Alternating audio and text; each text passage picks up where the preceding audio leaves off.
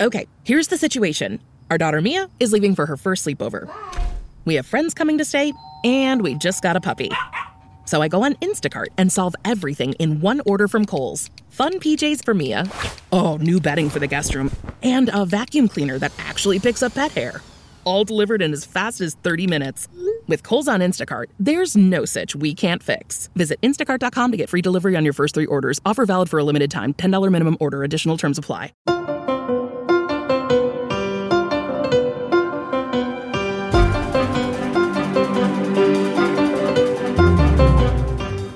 Welcome back to Hashtag Sisters in Law with Kimberly Atkins Stohr, Joyce Vance, Jill Wine-Banks, and me, Barb McQuade.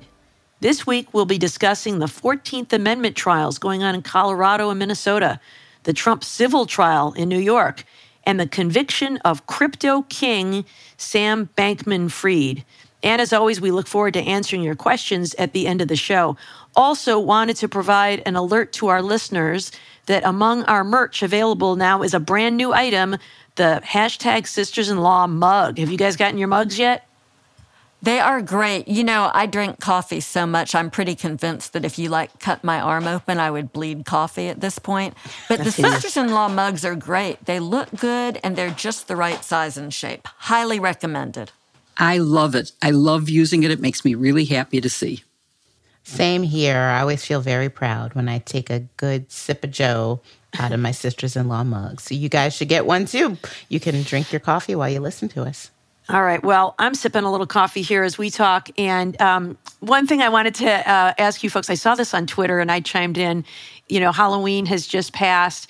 So it's kind of the season of scary movies and other kinds of things. And the question was um, what scary movie terrified you as a child? And I knew the answer immediately. For me, it was the Amityville Horror. I don't know if you guys ever saw that, but whatever one. age I was when that came out, I was like just a little too young. And I saw it, you know, with my older sister, and it was just terrifying. And one of the things about it is like it's got this mood music with like little children singing, like humming in a high pitched sound.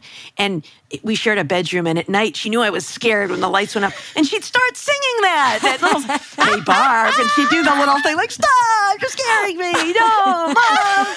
But that, oh, that, to this day, so so scary. How about you guys? Did you have a scary movie that really put went over the went over the top for you?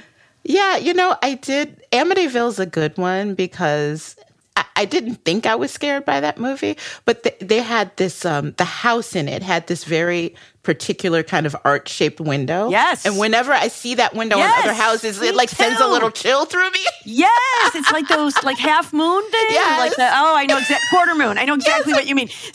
It's like ruin that whole arch, which is a lovely architectural It's feature. but I, beautiful, I but I'm could like, never live in a house that has one. Never. so it was it was similar for me. So my mm-hmm. mom loved to this day loves scary movies. And I remember distinctly once I was walking into the the family room while she was watching Invasion of the Body Snatchers.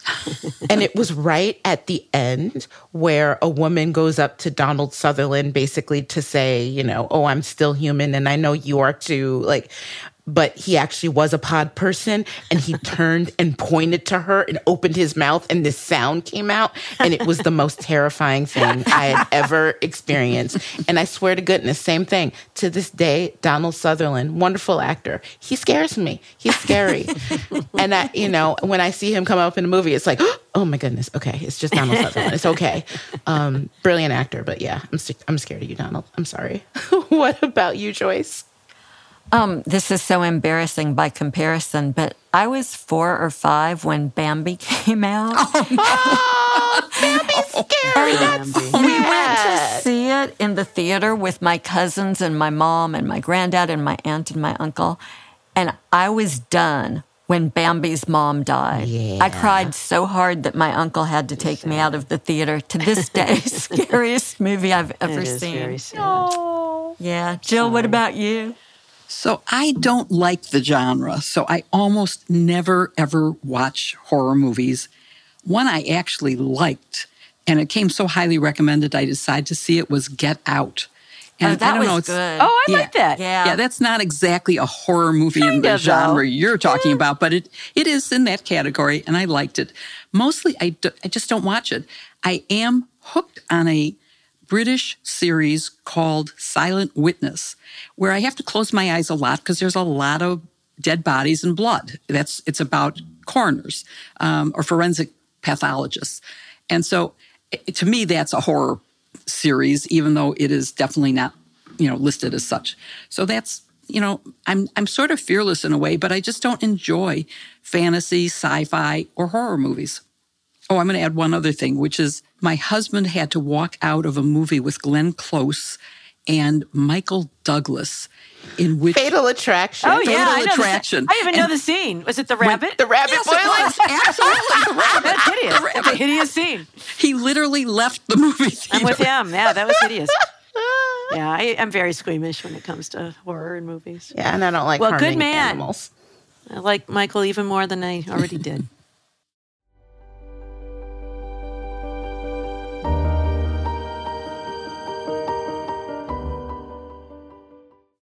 For the ones who work hard to ensure their crew can always go the extra mile, and the ones who get in early so everyone can go home on time, there's Grainger, offering professional grade supplies backed by product experts so you can quickly and easily find what you need.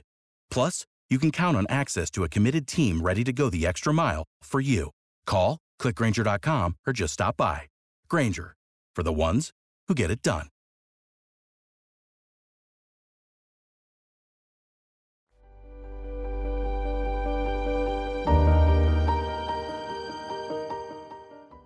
This week, hearings began in a pair of lawsuits seeking to keep Donald Trump off the ballot in Colorado and Minnesota.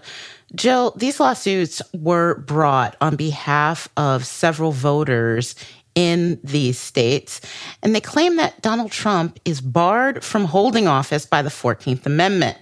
And so, explain to us what the legal case they have to make in these hearings in order to be successful?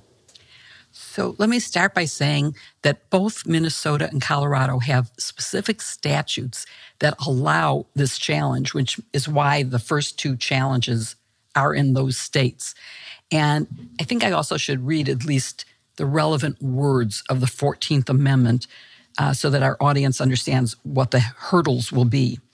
And the 14th Amendment says that no person shall be or hold any office, civil or military, under the United States if they have previously taken an oath as an officer of the United States or other things that aren't relevant here to the president, or if they have engaged in insurrection or rebellion or given aid or comfort to the enemies thereof.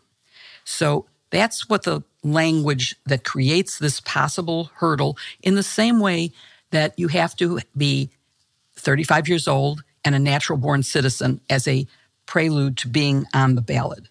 But here, here are the questions. One, is an officer of the United States the president?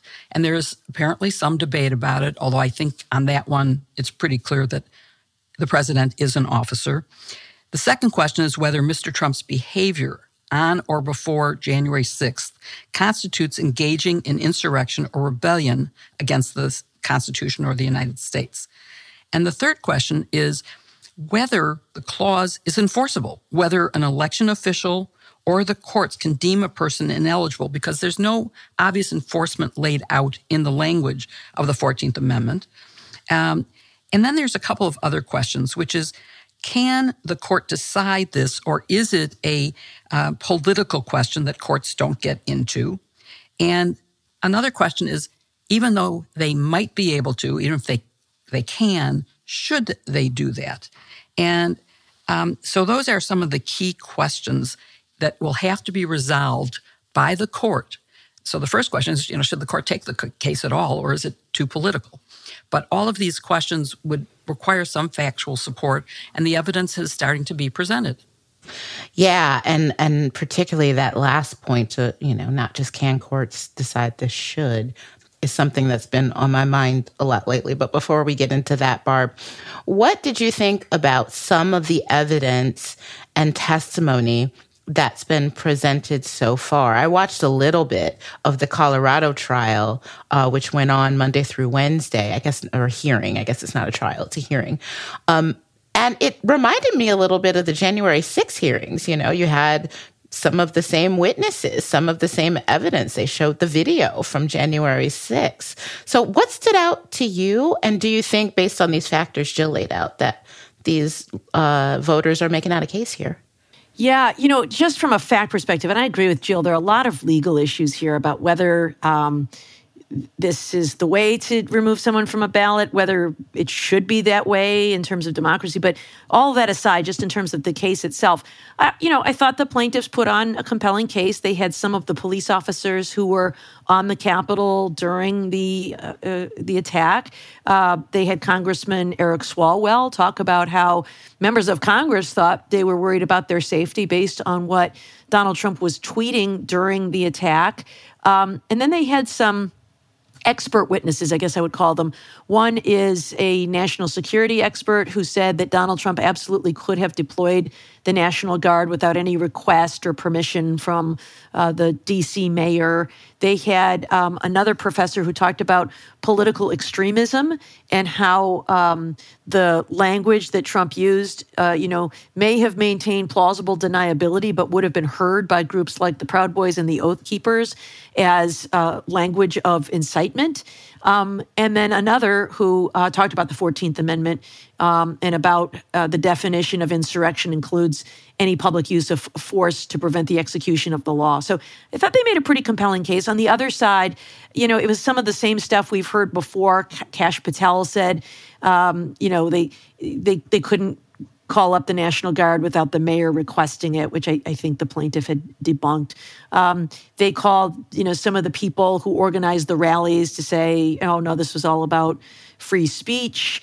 Um, and they even had um, somebody who, uh, a, a, a, Colorado congressman, who said that he thought the whole January 6th committee's report was very one sided. And uh, another uh, Colorado Republican, a treasurer, who said it was all a false flag organized by Antifa. So I, I don't even take those too seriously. Like, come on, really? That's your defense?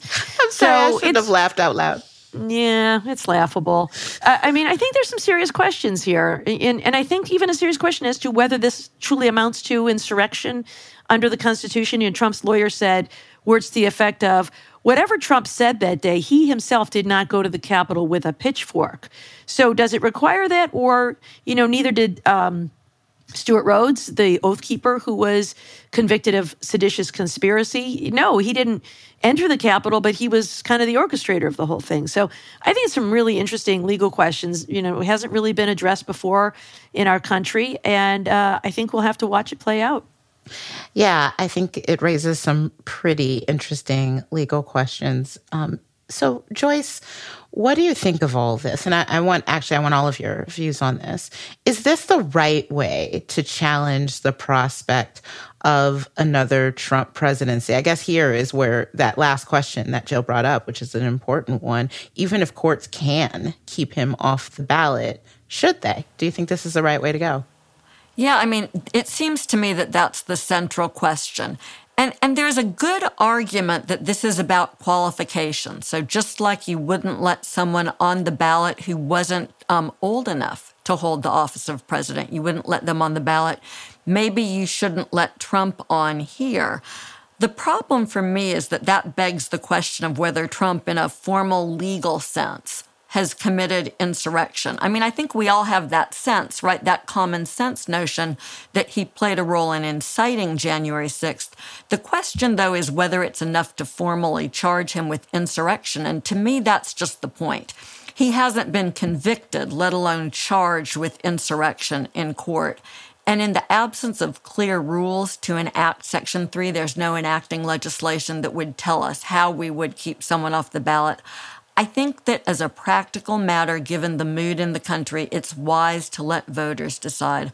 Otherwise, we run the risk of making Trump even more of a political martyr than he already is.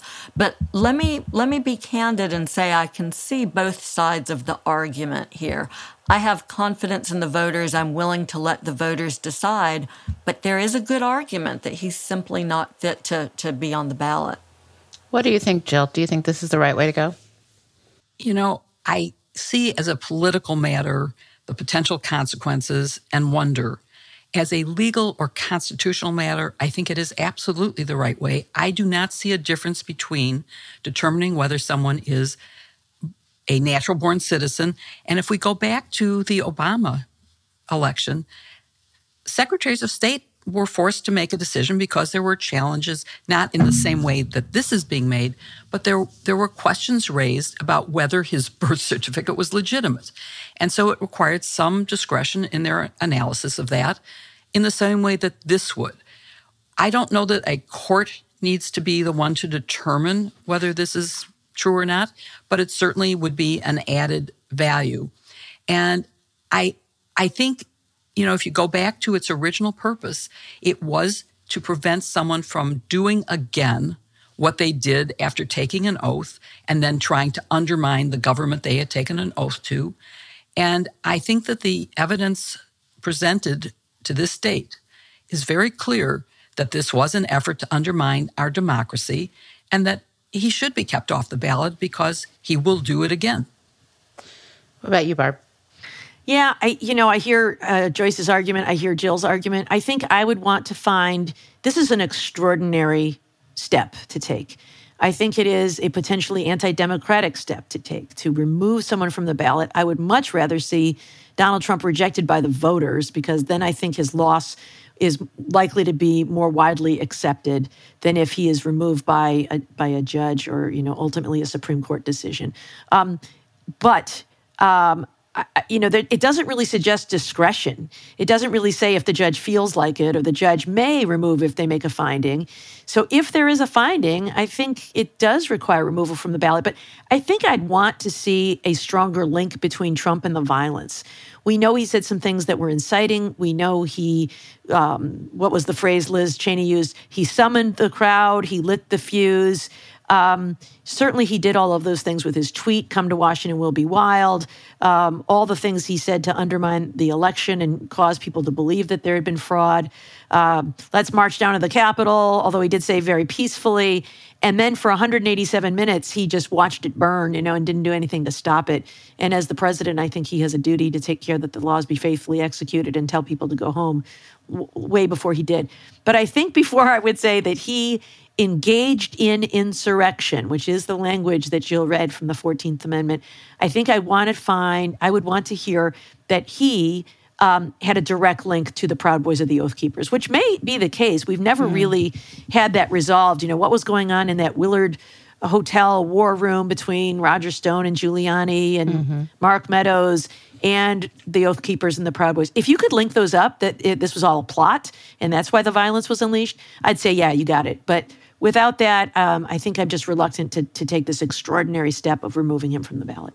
Yeah, I think uh, uh my concern, aside from the fact that I'd rather this be if if Donald Trump his career comes to an end, I'd rather it be decisively by voters than by a court ruling.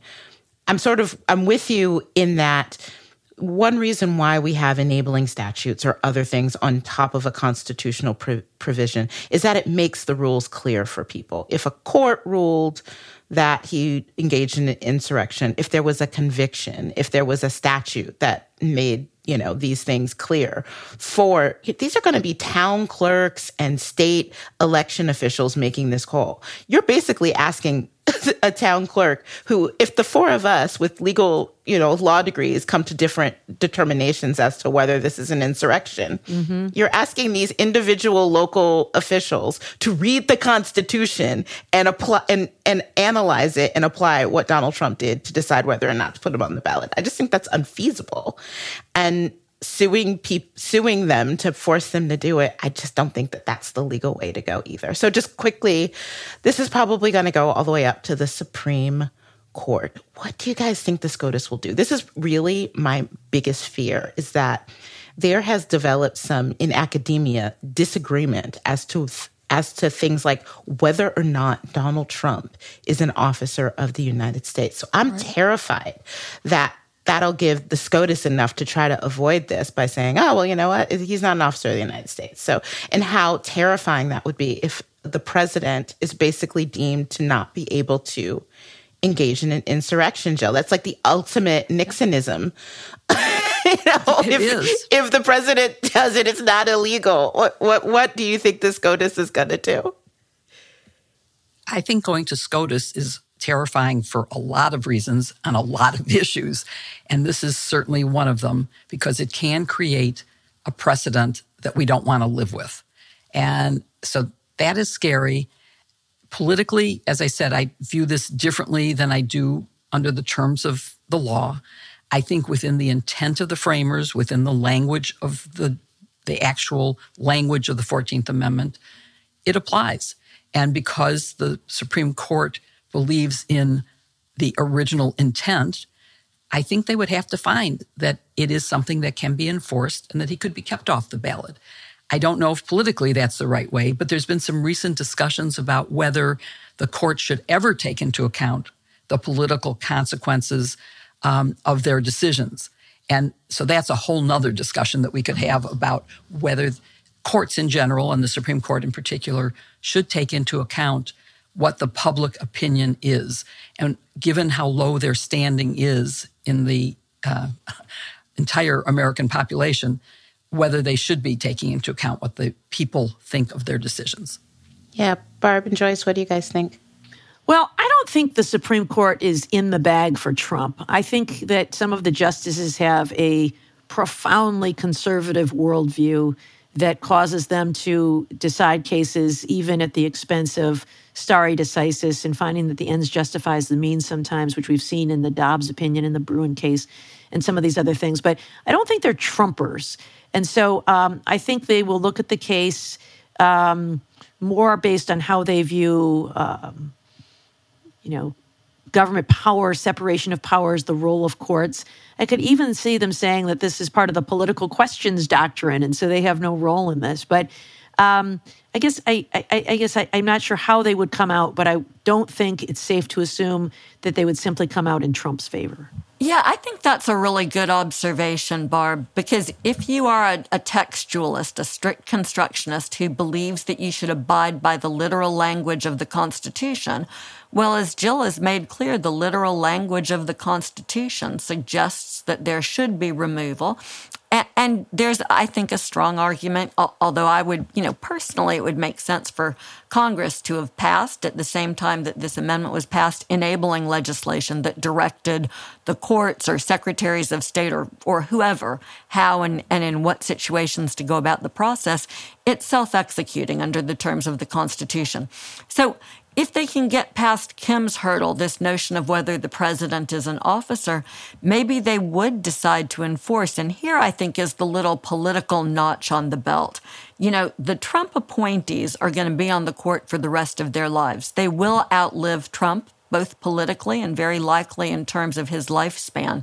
And if they want to go ahead and distance themselves from the way they got on the bench, this might be a neat little way to do it. So um, although we sometimes think that this court is predictable and they can be very knee jerk conservative on a lot of issues, I wonder if they might not surprise us. I think that this issue probably will reach them, right? It seems very likely to me that there could be contradictory decisions in Colorado and Minnesota, and there are other states with similar proceedings ongoing.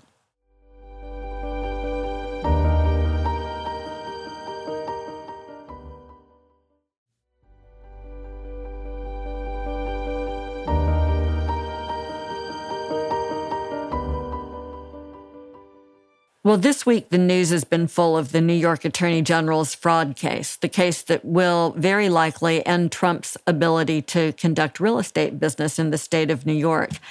And this week, in that ongoing trial, which has now been going on for weeks, we got a taste of testimony from the Trumps. First up was Donald Jr., who took the stand all cheery faced and smiley, making jokes about um, the fact that he should have put on makeup for the cameras. But, Barb, what did you make of the substance of his testimony? Did he give himself a defense or was he helpful to the attorney general? Yeah, he also said to the courtroom sketch artist, make me look sexy. oh, barf. Impossible. Yeah. Um, you know, I think he had to, he entered the courtroom, I think, with a decision uh, between two choices. One choice is to admit to fraud, that I knew these um, assets were being overstated, that I knew we were misrepresenting them to the tune of $2.2 billion, um, that I knew we were defrauding lenders and insurers. That's one choice. The other choice is to say, I don't know nothing about nothing. I, I, I, I don't know. And he chose the second course. And although it may tend to show him as a less than hands on business executive, it's probably better than the alternative. And so instead, he said things like, we relied on our accountants to do, wait for it, accounting. Um, yeah, but it, it, wasn't just accounting, of course. It was, you know, certifying that these uh, valuations were accurate to the best of his knowledge. And, you know, there were certainly things there that, and it wasn't just accounting, it was also, um, uh, you know, appraisals and assessments and other kinds of things. So I think that's a convenient way of kind of uh, using the the uh, the Reagan defense. You know how Reagan used to say, "I didn't know anything. I, my, I left everything to my handlers." Uh, it's sort of the same thing. And so, if this were a publicly traded corporation, they might have to really think twice about making those kinds of representations. But but because it's not, it's privately held. It's a family business. Who cares if he's a bad manager? So he he went down that road, and I think. As a result, he escaped fairly unscathed. I think Eric's a different story, but I think when it comes to Donald Trump Jr., playing dumb probably worked for him. Yeah, I mean, you know, their personal liability is a, a, different question from whether the company gets dissolved or, or really has its certificates to do business yanked, which is what the judge has already said he's going to do. It's a very interesting and unusual setting because it's civil, not criminal. And, and as Barb points out, um, Jill, you know, Eric Trump was a little bit feistier than his his brother. Um, but I have the same question for you that I asked Barb. Were the specifics of his testimony helpful to the AG, or did he manage to damage her case in some way? I actually think, aside from being feistier and more uncomfortable on the stand, that he did more good for Letitia James's case um, because he he took a position of things like I don't remember things that are not credible to say he wouldn't remember. He insisted that he pours concrete and doesn't focus on appraisals. And I think it was your friend Joyce um, Mary Trump who said, He's never touched it. He couldn't even mix a bag of, I forgot what it's called, that you buy in the grocery store and you mix with water and it makes concrete. Um, which did you I see mean, what Jimmy Kimmel said about this? No, what did he say? He said he's a construction worker, just like the guy in the Village People is a construction worker. Love it. So, I mean, he he was sort of ridiculous and not credible, and I think you know that that helps. And also, when he was cross-examined, um, uh, you know, by the the state's attorney people, it was or by the attorney general people. Um, he was shown emails that showed correspondence about appraisals that he was part of. And there was another piece where he was shown to have been in a conference call about appraisals, you know, just a few years ago. So it's not credible that he didn't participate, he didn't know. Um, and so I, I do think that the case was made better on his testimony. Yeah, I mean, it's interesting, right? There's still more to come. But Kim, before we get to that, I've got to ask you what was the strategy on the Trump side of things about going after the, the judge's law clerk? Trump did it on Truth Social. He got fined twice. Um, but it just didn't stop there. This week, the lawyers piled on. What do you make of that?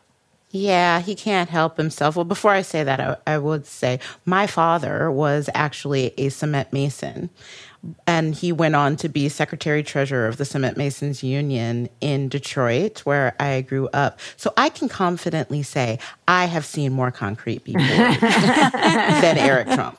Like, Nice. I'm quite certain that that is the case. But anyway, yes, attacking this law clerk, aside from being truly diabolical, which uh, Donald Trump has shown a propensity to do, as well as uh, he's shown a propensity to hire lawyers that will do the same. I think that there are uh, there are dual purposes here. One, Donald Trump is very motivated to cast not just this trial, but all of the trials and legal actions against him as politically motivated. And once there was found a picture of this clerk uh, posing you know, with a selfie with a, an elected member of Congress who happens to be a Democrat. He thought he struck gold, and he's going to milk that for all that it is worth um, in that case. And he is going to try to disparage anybody who is attached to any of these trials in the same way that he thinks he got uh, some political pay dirt in that case because he really needs his supporters to believe that all of this is a political witch hunt against him because he needs that grievance in order to garner that support. I also think more long game, he is trying to do anything he can to tamper with potential jurors in cases where there are jurors. So there's not jurors in this trial. This is a bench trial. But I think he wants to taint uh, the potential jury pool the same way he did when, you know, he talked about how awful uh, DC is, you know, and how terrible New York City is now and, and everything else. That's got to be the, if there's any strategy beyond him just being awful, those two are probably what he's up to. Yeah, I mean, it seems to me, you know, the lawyers went after the clerk um, in court this week. First, Alina Habba asked the judge to stop talking to his clerk, saying that when she was a law clerk, she didn't do that kind of thing in court, which seemed really silly because the whole point of having your clerk in the courtroom why is so that there? they can, you know, they can give you notes about, well, judge, here's here's the case that he's referring to, or whatever it is that you're asking your clerk to give you.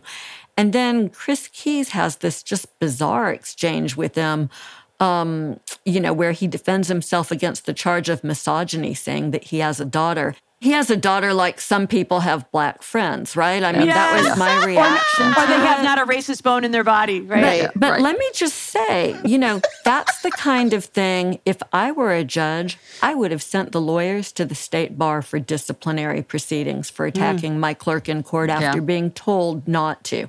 After a gag order that applied to them as well as to their client was put in place, I would have just said, okay, I've had enough. I'm going to refer you to the state bar for disciplinary proceedings and let God sort it out. Um, But there's more because next week, both Donald Trump and Ivanka will testify. Trump had that quick turn on the witness stand when the judge questioned him before uh, imposing the second fine for violating the gag order. So, Barb, did you learn anything from Trump's demeanor on the witness stand that's informative about what you expect to see next week? Well, that was very interesting. He was very grumpy during that time. He was um, not at all cautious, which I think is a really dangerous mode for testimony. And I think he lied, right? He said, Oh, uh, I wasn't talking about your clerk. Uh, I was talking about Michael Cohen. Yeah, that's it, Michael Cohen. And the judge said, What are you talking about? He wasn't even sitting in the same line of sight. You said next to. Um, so I- think if Donald Trump comes in that unprepared, that um, uh, you know, d- d- speaking through his uh, his rage as opposed to his reason, uh, I think it could be disastrous for him. So I think, uh, can you just imagine being his lawyer? They've got to do a lot of prep. He's so undisciplined in what he says. They've just got to remind him you're under oath and you you've got to think before you testify. Because I don't think he did that in those few minutes he was on the stand with the judge last week when talking about his comments about the clerk. I'm sorry, I keep like- laughing at, at things that I think are laughable, and maybe I shouldn't. But the idea that he'll listen to his lawyer's instructions. That is worth a laugh. I, I mean, it's just, it's sort of crazy. I think we'll be all eyes on that testimony when it takes place. Um, Hey, Jill, the court is also going to hear from Ivanka next week, which I think is a little bit risky. She's never been deposed. The AG doesn't know what she's going to say. What do you think is going on? Well, I think we can learn a lot from her testimony before the January 6th committee, where she was quite willing to go against the family picture and testimony. And so I think she may end up being a good witness for them, but you are absolutely right. Uh, this reminds me of having to question Rose Mary Woods without knowing what she was going to say and having to violate the first rule of any trial practice, yeah. which is don't ask a question you don't know the answer to. So it's it's clearly risky, but I think in general we're going to see her telling the truth. She's dropped out of being part of his orbit, being part of his uh, campaign, and so I think she may be somebody who will hurt. The, the other thing we have to keep in mind is that she was dismissed as a defendant because her role in this preceded the statute of limitations running. And so she couldn't be charged in this case. But I think she still has very relevant evidence because she was very much part of a lot of the charged actions in this case. So even though her role was out, she still is very involved in the company. She gets a lot of money from them for a lot of things. And so I think she will be um, an interesting witness. Again, in the same way as we don't know exactly how Donald Trump is going to do, although I bet that if any of us was a betting person, we would bet that his normal behavior, which is undisciplined and he can't help himself, will prevail. I think that uh, I would feel differently about Ivanka and that she will be a better witness for the prosecution. You know, it's really a curiosity to me. I feel like, uh, to your point, that she was dismissed from the case because her conduct didn't go into the period that the AG can go after. I feel like maybe they have something that they can jam her up with, some sort of a document or something, where if she takes the stand and lies, then they can put that in front of her and clearly show that she's lying, which, you know, gives her the choice of either committing perjury or or saying stuff that helps the attorney general out but i'm very interested to see how this plays out. I'm a i'm a big adherent to the rule of not asking a question that you don't know the answer to at trial so i feel like they must have something compelling um, to be willing to violate it um, Whatever they do, don't ask you to try on the gloves. right. Maybe she'll try on her copyrights. Um, hey, so Kim, the judge has already ruled against the Trumps on the fraud issue, and they could appeal, right? But but this is essentially going to end their uh, ability to conduct real estate business in New York. They'll face significant fines. Given all of the legal impact, how do you think it plays out in the political sphere? You dabble there more than the rest of us. Do you think it'll help Trump or hurt him? Yeah, I mean, Trump's reputation, as inflated as he's made it over the past decades, has been about being this, you know, successful businessman, that he has all this money. You know, he get nothing makes him angrier than claiming that he is worth or his company is worth less uh, than he wants people to believe that it is. So this is sort of his kryptonite, right? This he was this big shot, and you take that away from him, and what does he have? And in a way, that's why I think that the the penalty here is really perfect when you break the rules, not just once or twice. I mean, you heard the people who are testifying. This basically has been his MO from the beginning. He cheats, he defrauds, he files for bankruptcy, and he has hence um, to, up to now avo- completely avoided accountability for it. You know, it, it, this this whole question reminds me of a piece that Ruth Marcus, who I think is brilliant, uh, at the Washington Post, wrote um, about this case. And she was asking, which I think is a valid question, whether the penalty, which is basically ending his business, ending uh, the Trump organization, fits the charge. And she worried that it is too much because it would be unprecedented for for a business this large in New York to be completely shut down by a civil trial brought by the AG. And she wrote, um, she wrote that while she loved to see Trump have to write a big check, She says forcing the sale or other disposition of his business as the judge ordered seems both unnecessary and unduly punitive. And she points to the fact that it's never been done before. Well, nobody's probably been this big of a fraudster in New York yeah, City right? before either. You know, that's just like saying, oh, well, you know, a former president has never been charged with a crime before. Well, a former president didn't commit the kind of crimes that Donald Trump is accused of committing. So sometimes there's a first time for everything. And I, again, think that the parallel here is what happened with his charity when he had the Trump Foundation and he was using it basically to pay his legal fees and all kinds of other things, which were illegal in, under New York State. The AG brought a suit, and now neither he nor his kids can not only that that charity got charity, I'm using air quotes, got shut down, and none of them can serve on the board of any charity.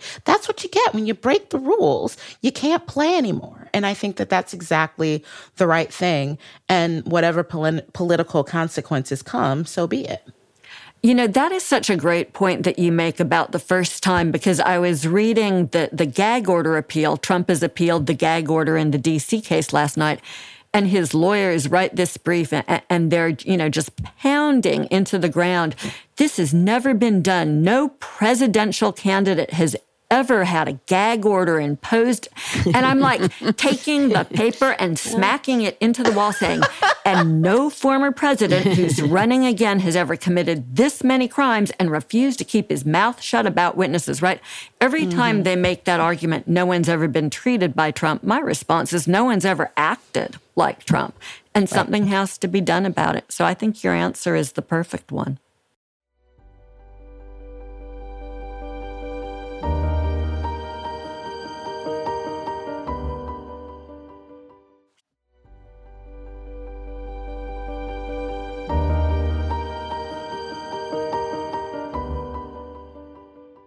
So we just mentioned that this last thing was Donald Trump's kryptonite. So we're going to go from that to cryptocurrency. Ooh, mm. Samuel Bankman Fried. See what you did there. That was nice. Samuel Bankman Fried, a 31 year old FTX founder and former chief executive and former billionaire, was found guilty of orchestrating one of the largest financial frauds in history. He faces 110 years in prison the verdict caps a year long saga that took Bankman Fried from a penthouse in the Bahamas to a shared cell in Brooklyn. Kim, what is the case about?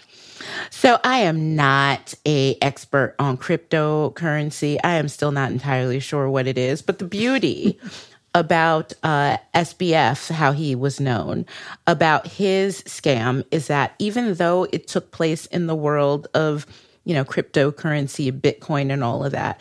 It was really an old fashioned shell game, right? So he essentially, he founded something called Alameda Research, which was basically a hedge fund for crypto, if you think of it that way. They invested, they bought, crypto from one exchange and sold it on another where it, the cost was different and made a profit from doing that and began taking people's uh, investments so that they could do the same. Well, along the way, he and the other folks at Alameda decided, oh, you know, crypto is traded on these exchanges, right? So why don't we start an exchange? Now, that would be like a bank, you know, Bank of America said, oh, instead of trading on the New York Stock Exchange, why don't we make our own exchange and trade on that, right? Would regulators allow that? Never, ever. But that's the whole point of crypto is that it's unregulated. So they were essentially already self dealing. Well, that wasn't enough. Once they realized that on this exchange, they controlled the value of this little cryptocurrency that they made up they started using that to essentially cook their books and to take their clients' money, not invest it, and use it just to further their businesses. It was like the Bernie Madoff of crypto and live these lavish lifestyle, hang out in the Bahamas, live this great life. And once their clients started asking for the money back, they realized it was a shell game. It all came crashing down and they all lost their money. So it was a big old, old fashioned fraudulent scam. Definitely the Bernie Madoff of modern times and a very traditional, old fashioned fraud. So, Joyce, talk about what the witnesses and uh, documents have shown in the prosecution's case and whether the defense made any inroads into that case when they cross examined witnesses. Yeah, so I should say that, like Kim, I'm not an expert in cryptocurrency. Um, I think it's fair to say none of us is. and I actually had the great good fortune when we were in Texas for the Tribune Festival. I had dinner with Ben McKenzie, who most people know as an actor who was on the OC and, and other shows, but he actually is a crypto expert and he has been sitting in the trial while it's been ongoing. So I had the great good fortune to um, do an interview with him tonight for Substack for my newsletter. So if anybody wants to see that, I'll drop a link in the show notes. He actually explains cryptocurrency, and I'm I'm very grateful to him for the insight. Um, but I think it is interesting to note that this case, in many ways, is less about crypto than it is just about garden variety fraud.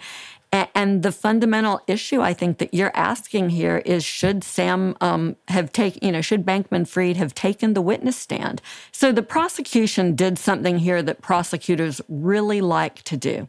They flipped key co conspirators, they flipped co defendants and turned them into the government's witnesses.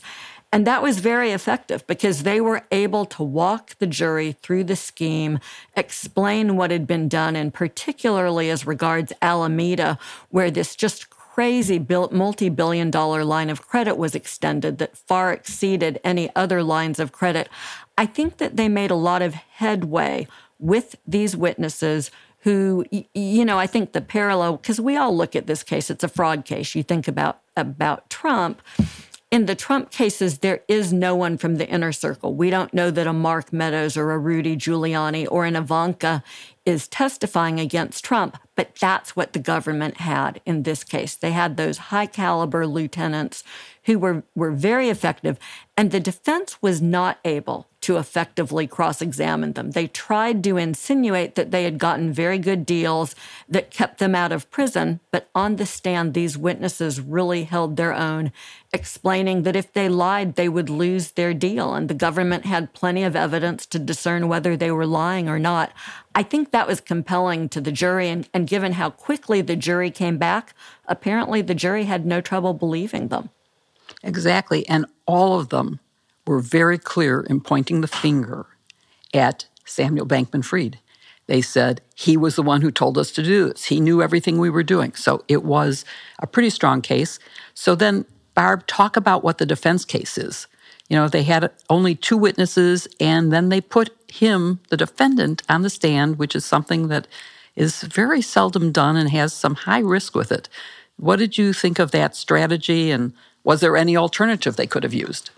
Yeah, you know, I, I tell my law students the most common defense in a criminal case is no defense. It is simply to argue that the prosecution has failed to make out its case, okay. using cross examination, as Joyce just said, and then arguing to the jury that the prosecution had failed on one or more elements of the offense to make out the case beyond a reasonable doubt. It's a high standard. Um, in this case, it, it appears they c- concluded that's not going to cut it. I saw the calling of Sam Bankman Fried as kind of a desperation call. You know, sometimes if uh, the defense feels like, you know, it, I think we got a shot here. It went. I think we made scored some good points on cross examination. I think we'll just argue to the jury. I think they realized that was a loser. That the only way to uh, snatch victory from the jaws of defeat were to throw, uh, you know, the hail mary shot. They had two other witnesses. They had uh, the lawyer for Sam Bankman Fried in the Bahamas, a woman named Krystal Rolle. They had a database expert named Joseph Pimbley, but you know they they just made some kind of minor points. So it's really all riding on Bankman Fried himself to testify. And I think they probably gambled that, you know, he's this charismatic guy. He's been able to BS his way to success. Let's put him on the stand. And you do see that sometimes with fraudsters. They think they can charm their way out of a criminal case. But the prosecutor, her name's Danielle Sassoon, former clerk for Justice Scalia, was just ready for him. You know, um, she caught him in contradictions. He would say things that contradicted prior statements, and she she had done her homework. She brought the receipts, and she would contradict him and said, you know, on, on direct you said X uh, during an interview, you said Y. You know, well, you're lying then, you're lying now. So she was able to do that quite a bit, and then she got him to say 140 times, "I don't recall," uh, and then to also show that, well, in an email, he certainly recalled it, you know, not too long ago. So I think it was really pretty devastating for him. As I said, I think it was a long shot. They they were hoping that uh, maybe this was a last ditch effort to save his his case, and I think it didn't it didn't uh, succeed because um, he is very very guilty, and he had some very skilled prosecutors proving it to the jury. And only four hours or less of deliberation. So clearly Yeah. it didn't work.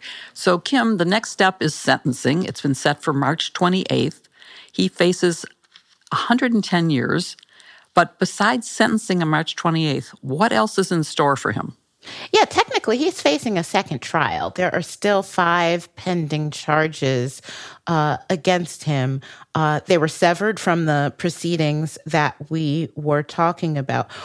Since there was a conviction in these first cases, my guess is that a judge may, or even the prosecutors may pass on those prosecutions because um, he, he also has to be, as you said, sentenced on March 28th.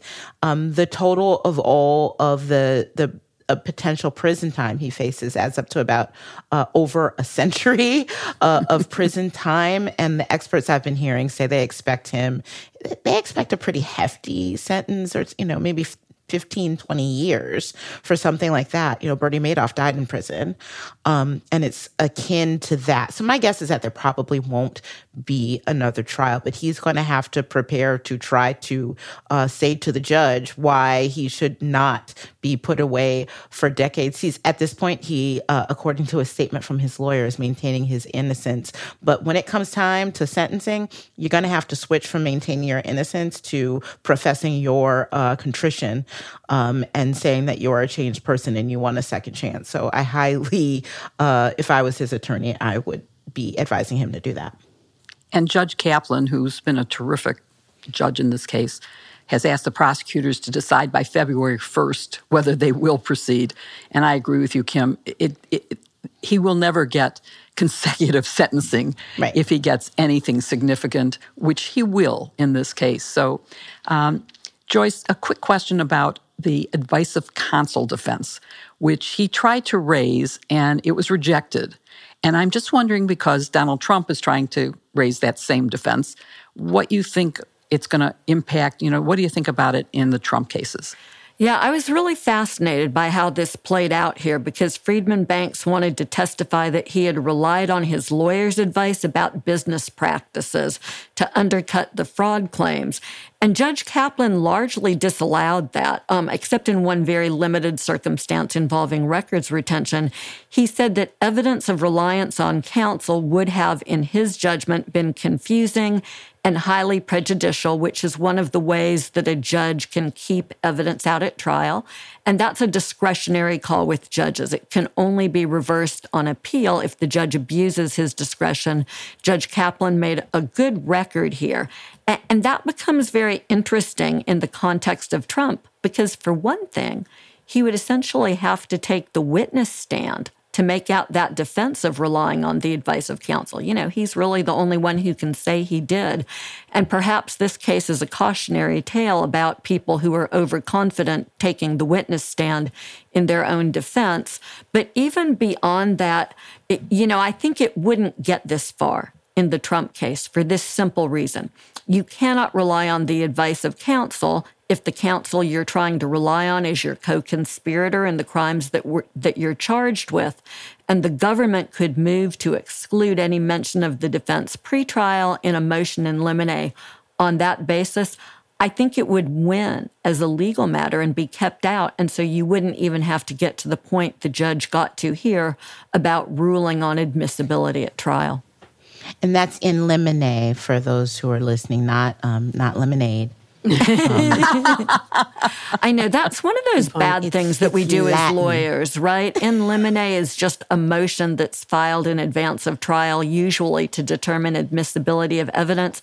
And I am bad to throw that around. So I apologize. From now on, I'll try to explain. I love it's Latin. music to my ears. I love hearing it, but Give- it just does me the mean to limit the evidence.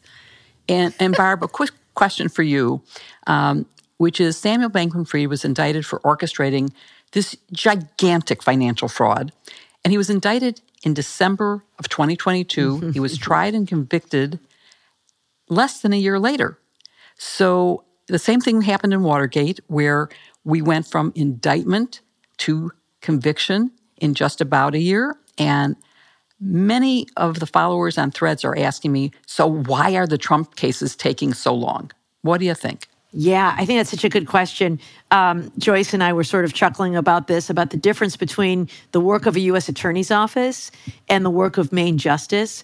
You know, like any bureaucracy, I guess, Main Justice just has so many layers of review uh, that sometimes it really slows things down. U.S. attorney's offices can be much more nimble. Um, you know, it's a handful of people who are cranking out these cases, and it's uh, it's a it's a beautiful thing to behold. I, I also, though, in fairness, will say that charging a former president is much more fraught with peril than charging a fraud case. And so um, I think it's understandable that it needs to be vetted, that you want to have your best appellate experts looking into every angle. You know, the crimes against Sam Bankman Fried are pretty run of the mill, even though the cryptocurrency is a sophisticated and new type of uh, investment. Investment fraud is something that goes back to the Ponzi scheme, you know, of the old days. So, as the U.S. Attorney there, Damian Williams said, you know, this is this is an old-fashioned kind of a crime. Um, the stuff with Donald Trump is pretty innovative. You know, nobody has charged people with uh, trying to steal an election before. So, I think in their defense, it's understandable it would take a certain amount of time, but I, I still think that they uh, were a little slow getting out of the gate, and we're paying the price now. Yeah. Although I, I will point out, of course, that President Nixon was an, un, an unindicted co conspirator in the case. So it's not the same as directly charging him as the defendant, but it, it still, it took 10 months. And we went to the Supreme Court in that time, too. So I do hope that we can catch up on the time of this.